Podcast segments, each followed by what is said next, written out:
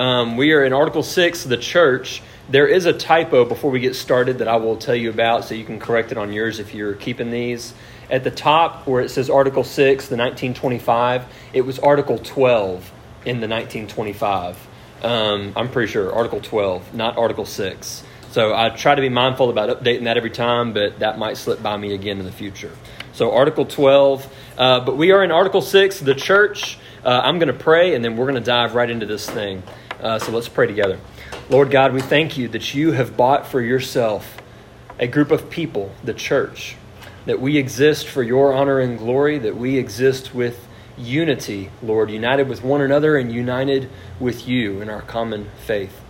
I ask that you would equip us, Lord, tonight through the teaching of the Baptist faith and message as it proclaims the truth of your word, that you might equip us to better understand exactly what we are and what we are called to do by you, our Lord and our Savior, our God. We pray these things in Jesus' name. Amen. Okay, so the Baptist Faith and Message 2000. Um, we're going to go through this, and we're actually going to cover this is going to take two different sessions to cover. I wasn't able to get all this in one. And the next session, we're going to cover an amendment to the Baptist Faith and Message 2000. It was made this year in New Orleans in 2023. We've got an amendment to the Baptist Faith and Message. We'll cover that next time. I'm excited about that. Um, so that's pretty fresh. But this time we're going to go through about the first half. So we'll start here. Um, a New Testament church of the Lord Jesus Christ is an autonomous local congregation of baptized believers associated by covenant in the faith and fellowship of the gospel. So, this first part of the phrase here, New Testament church. That's what we desire to be. The 1925 actually did not have New Testament there, it just said a church of Christ.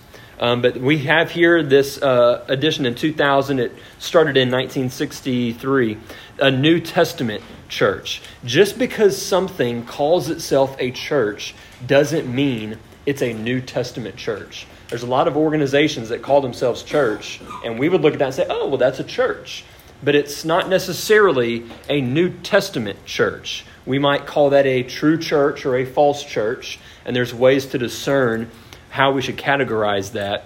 But I think this addition is important New Testament church. That means we are seeking to be what the New Testament says that we are. We're seeking to function in the way that the New Testament tells us to function.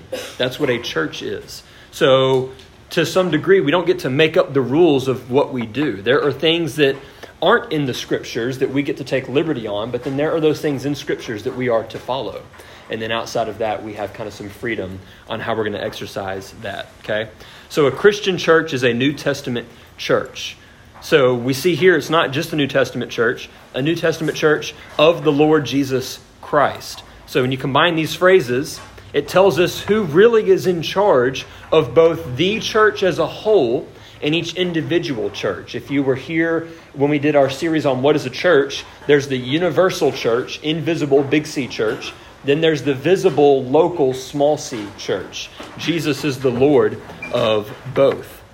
Now, a lot of people affirm this in theory, and I think unintentionally deny it in practice.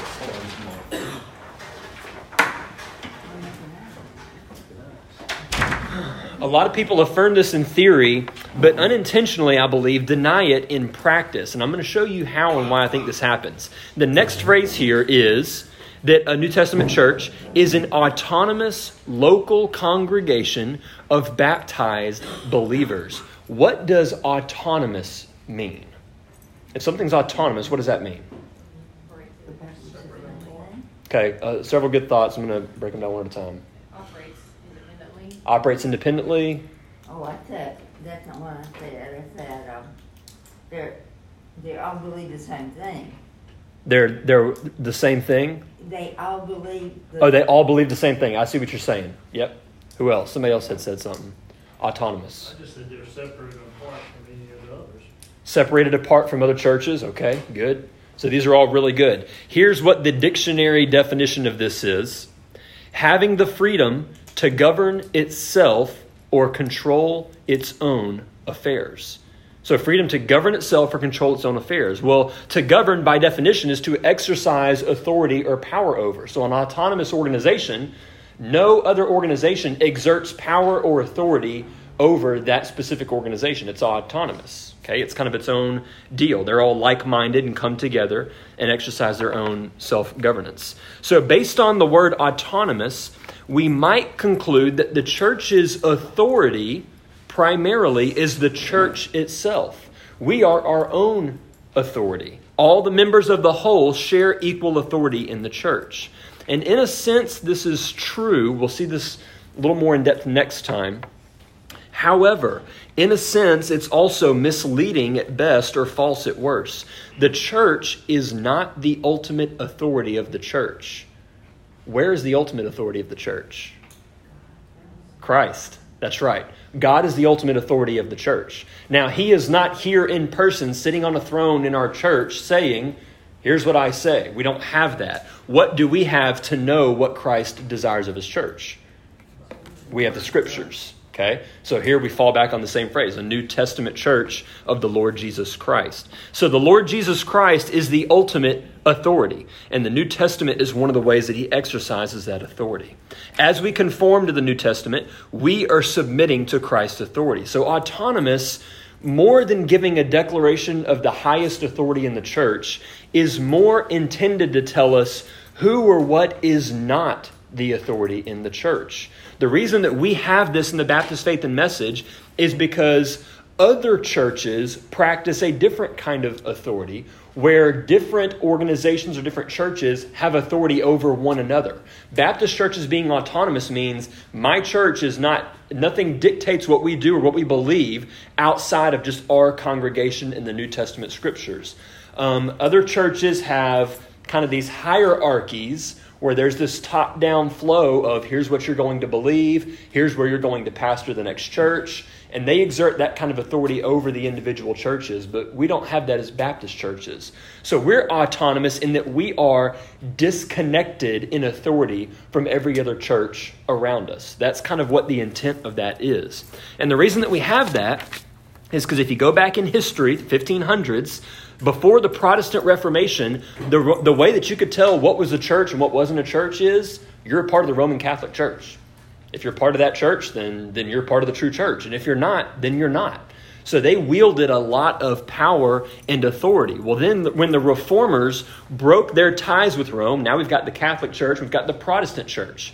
Well, now the question arises out of these Protestant churches that we exercise our own authority, well, how do we know what's a real church and what isn't a real church? Well, before the Pope would just say, not a church, you're done. Not a pastor, you're done. Well, now we don't have that anymore.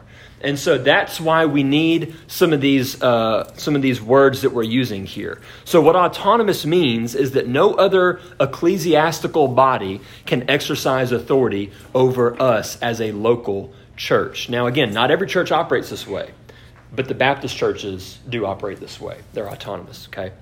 Um, and also uh, the phrase here, baptized believers. We're going to look at ordinances here in a moment. But for now, this phrase tells us that a local church, as closely as possible, is to reflect the invisible universal church. So we practice what's been called regenerate membership. And what that means is that the members of a church are to be born again believers. Why? Because in the universal church, what is that composed of? Believers. So, in a local church, it ought to be composed of regenerate membership, born again believers. Well, the question comes up well, how do we know who's born again and who isn't? You know, do we have this mysterious wand we can just wave over someone and green means believer and red means they're not a believer? Well, we don't have that. We're not the judge. We can't say for sure. But that's why the church practices the ordinances, covenant membership, and some of those things that we'll get to in a moment. So, the final phrase, um, associated by covenant in the faith and fellowship of the gospel. So, since local churches are autonomous, there has to be some way to recognize each individual church. What makes me a part of one church, but then Steve Jensen a part of another church? Or Daniel Brydup or any of these other guys locally? What separates geographically? We're all in roughly the same area but we would say we're part of different churches and we don't exert authority over one another. So, how do we make those distinctions? How do we separate them out? The way the church has historically done this is through a church covenant. Specifically, here, we see that it's a covenant of faith and fellowship in the gospel. And these two words, I think, are very intentional. The faith of the gospel has to do with right belief, and the fellowship of the gospel has to do with right practice between one another. So, a covenant for a church in the faith and fellowship of the gospel is we're going to believe the right things together and we're going to do the right things for one another. The two words here are orthodoxy, that's right faith, right belief, orthodoxy. That's where you hear Orthodox church. A church with right belief. And then orthopraxy, that's P R A X Y, and that is right practice. That's what we see here. So if you want to open up your Bibles to the book of Galatians, we actually see a good example of both of these in the same book, almost serving as bookends uh, of the book here, which is really kind of interesting to me. But uh, book of Galatians, we'll look in chapter 1 and then we'll look in chapter 6 and we'll see both of these, right belief and then right practice.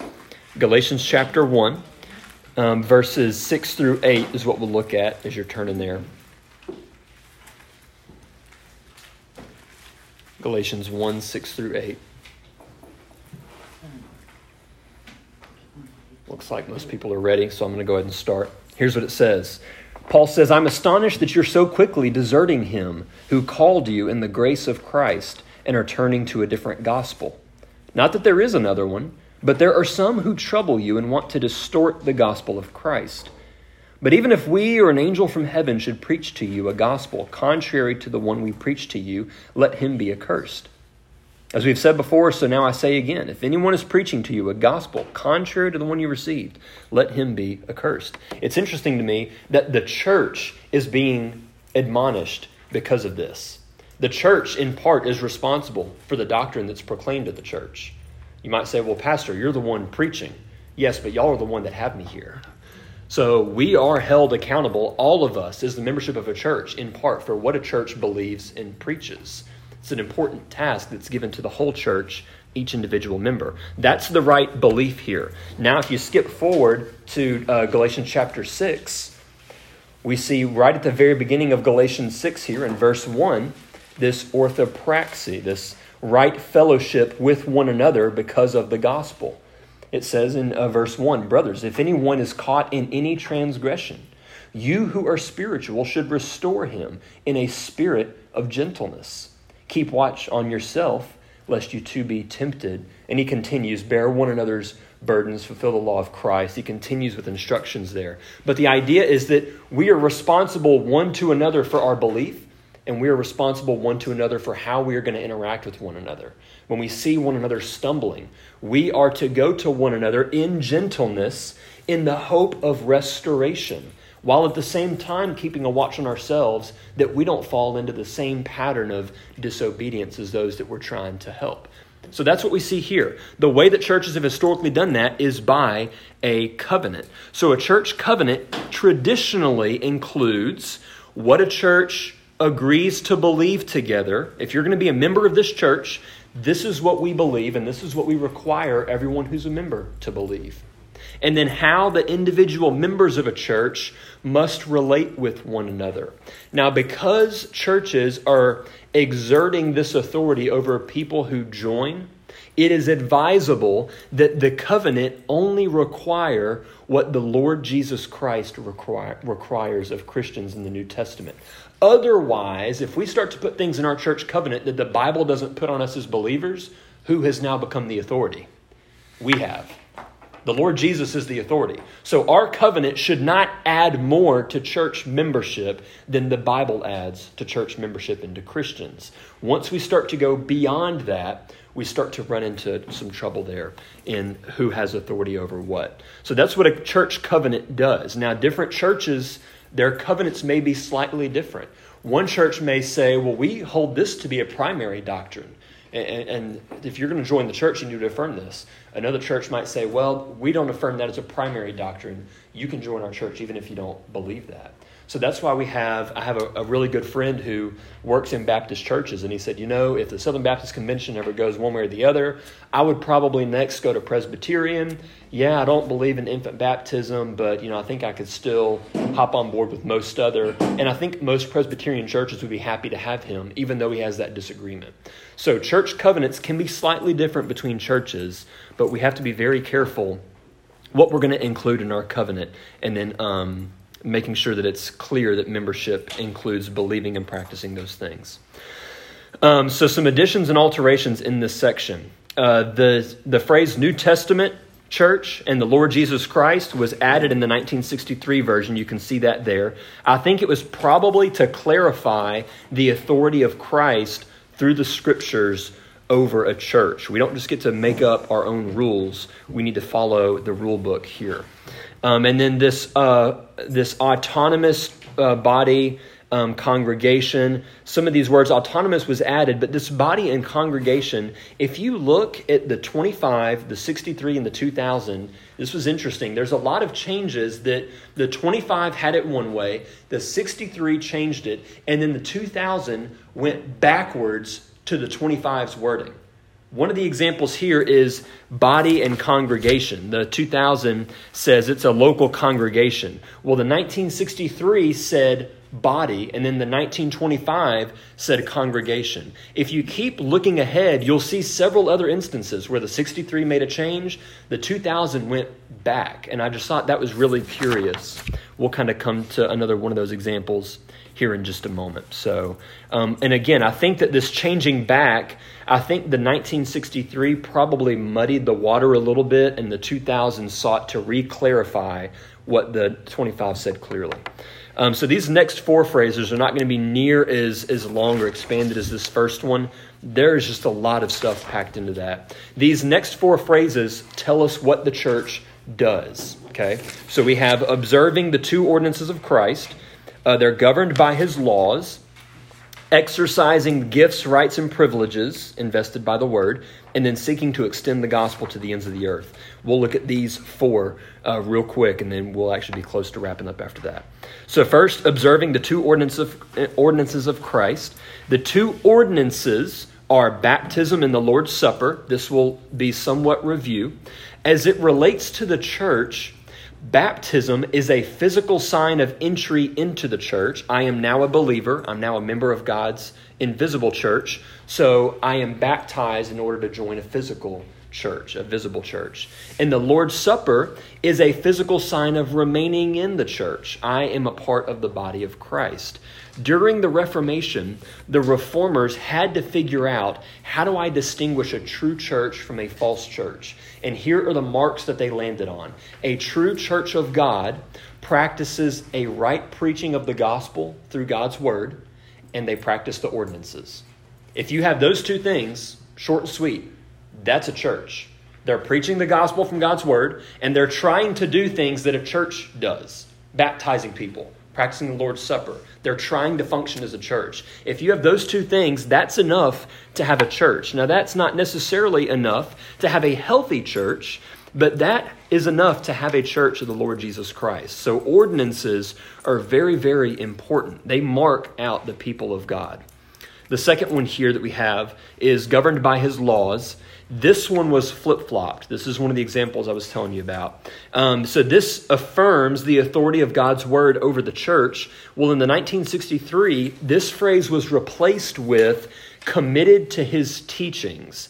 I'm not certain what the intent there was, um, but I think that the 2000 probably went back in order to clarify and make it more clear the Bible's authority over what we are to do as a part of the church. The words governed and committed kind of carry a slightly different connotation. I could see someone say, Well, I'm committed to Christ's teaching, but then not giving it the type of authority as the scriptures govern what we do. That, that's the best guess I have as to why they made that change. Uh, but I think it was probably right a right thing to do. Um, so then we have the third one here exercising the gifts, rights, and privileges invested in them by His Word. Um, exercising here, we'll talk about this more next time, implies authority and responsibility. So God's Word tells us there are certain gifts rights and privileges that we have as members of a local congregation that we are to exercise with one another. We don't always do that, but we are given authority by Christ over certain things in the church. The question is, what has he given the church authority over? And each church understands that slightly differently. The three things that we see here that he's given us are gifts, rights, and privileges. The Bible tells the church what to do and how to do it. Sometimes it's through a spiritual gift or a teaching ministry of the church. Sometimes it's correcting false doctrine, exercising church discipline. Sometimes it's fulfilling the mission of the church, which we're going to look at in just a moment.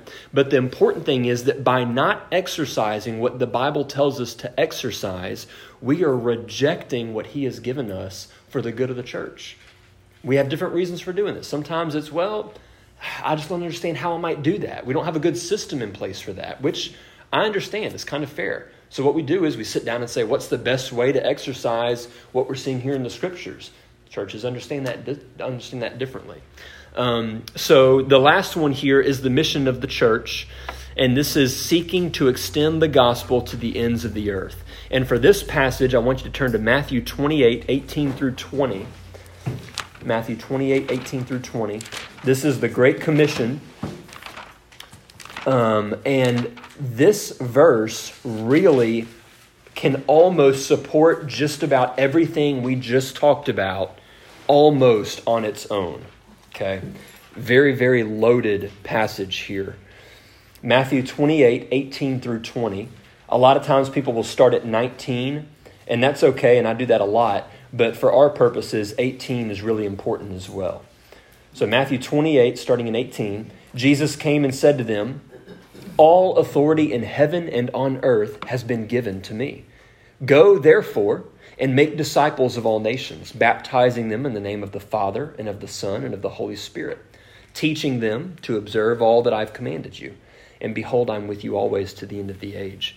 So, Jesus, having all authority in heaven and on earth, tells us what to do go and make disciples of all nations. Very important here.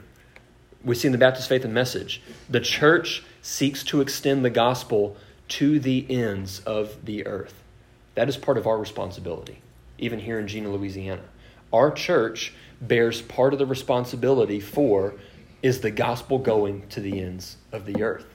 One way that we do that as Southern Baptists is by pulling our money together with other Southern Baptist churches, sending it to the cooperative program, and that money gets allocated to different mission agencies the International Mission Board, the North American Mission Board, training of training up of missionaries, going to our seminaries, training up missionaries there, or training up pastors to travel around the world. But that ought not to be the only way that we are sending the gospel to the ends of the earth we ought to be thinking how can we get the gospel out of here into places where the gospel has not been heard or the gospel, there's no access to the gospel. There's a number of ways that we can do that. And that falls on us as a local body, a local congregation. So, this verse here, the Great Commission, supports everything we've looked at the authority of Christ, the responsibility of the church, the importance of the ordinances. We see baptism there, the importance of obeying Christ's commands. The church exists and is designed to accomplish this mission. And so, we are to do so in the way that He commands. Now, again, every church understands that differently, and how we exercise that is different, but it doesn't negate the fact that we are to do that. So, for application here, um, I didn't have anything specific to add outside of in this first phrase here the New Testament church of the Lord Jesus Christ is an autonomous local congregation of baptized believers associated by covenant in the faith and fellowship of the gospel. One, in one sense, the application is just to do the things that we've been reading about here. I would argue that for us as a church, one way that we can help move that forward is by having an effective church covenant knowing what we agree to believe together and practice together, having an expectation of what we're going to do whenever we come together for worship, and how we're going to spend our money and all of these things. We have to come together and agree and say, okay, this is what matters. This is what's going to be important for us as members of a local church. And so that, that's a big thing. We actually have a church covenant in our bylaws. And I know a lot of people aren't really familiar with it. It's in there. It's a church covenant that we largely don't know much about. And so I've been thinking, trying to creatively brainstorm okay, well, how do we get the covenant into our minds more often, where we're remembering our commitment to one another? And I've got some ideas on that, but it's just something that's been rattling around in my head a lot. And I want to give you a challenge. Uh, if you are not familiar with our church covenant, go get a copy of the bylaws and read it. Um, if you're on Flocknote, uh, it was on a note that I'd sent out in the past couple of months. Um, if you uh, can't get a copy up here, I can email you a copy. I've got it on my computer. And uh, it'd be something interesting for us to look over and say, okay, uh, what is it that we want to say? This is what you must believe, and this is what you must do to be a member of our church. And start to have those conversations. I believe that a healthy church, if we have a healthy church, all of the things that the church should be doing will naturally flow out from that. And so I think this is an important place for us to start. Any questions? Any questions on any of these things um, that we've talked about tonight?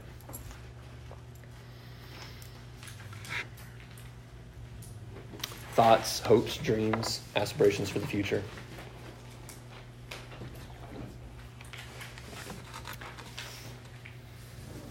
Okay. Um, next time, we'll look at the rest of the article. Uh, it goes into the um, structure of the church, the offices of the church, um, and then we're going to look at an amendment that was passed this year, which was passed, I think, in response to there were a lot of churches that were ordaining women, and and what they were doing was saying, well, we're calling them pastor, but they don't fill this office in the church, and there was some confusion on that. And so that's what we're going to kind of look at the next time. Uh, I don't know exactly when that's going to be. Next week, we've got Hanging of the Green. Then we've got the children's play on the 3rd. I know we have the cantata on the 17th. So we might uh, be able to get together on the 10th and do that then, and then that might be the last one for the year. So I'll try to let y'all know when that's coming up. But um, got a lot of things coming up end of the year, Christmas, Thanksgiving, and stuff. So I'll pray and uh, we can be dismissed and you can hang out and chat for a little bit or um, you're free to leave. Let's pray. Lord God, we thank you for your word. We thank you that you have purchased us, Lord, and that you have brought us into your family, that we are a part of your body, the church. Lord, as we read through the scriptures and we see the New Testament church and the power that she possessed, we recognize, Lord, and we know that that power is not inherent within the individual members, Lord. It is because you so filled your church through the power of the Holy Spirit to carry out everything that you commanded her to do. Lord, would you do the same with us? Would you stir our hearts that we might have a burning desire to look at the New Testament, ask, what is a New Testament church? And then act to see that picture come to life here present day, Jena, Louisiana, that we might be a powerful New Testament church, Lord. Help us, equip us, lead us, and guide us. We pray in Jesus' name. Amen.